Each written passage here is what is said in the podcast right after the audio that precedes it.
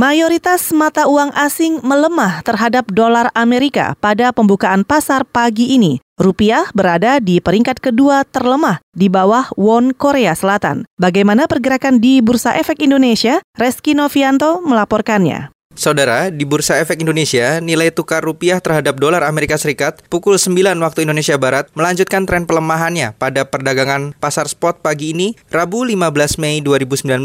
Rupiah melemah 0,08 persen atau turun 11 poin menjadi 14.445 rupiah per dolar Amerika Serikat. Padahal, Dibandingkan posisi penutupan perdagangan Selasa kemarin 14 Mei, mata uang merah putih mampu meraih sebesar 14.434 rupiah per dolar Amerika Serikat. Sementara itu, masih berdasarkan pantauan KBR, indeks harga saham gabungan IHSG pagi ini dibuka menguat tipis 6.091 atau naik 0,34 persen di awal perdagangan Rabu 15 Mei 2019. Penguatan ini menjadi titik balik bagi IHSG. Pasalnya, pada akhir perdagangan Selasa kemarin, IHSG sempat melemah 1,04 persen. Masih belum stabilnya nilai tukar rupiah dan pergerakan IHSG merupakan imbas dari sentimen Amerika Serikat dan Tiongkok yang terus berseteru soal penetapan tarif dagang antar kedua negara. Dari Bursa Efek Indonesia, Reski Novianto melaporkan untuk KBR.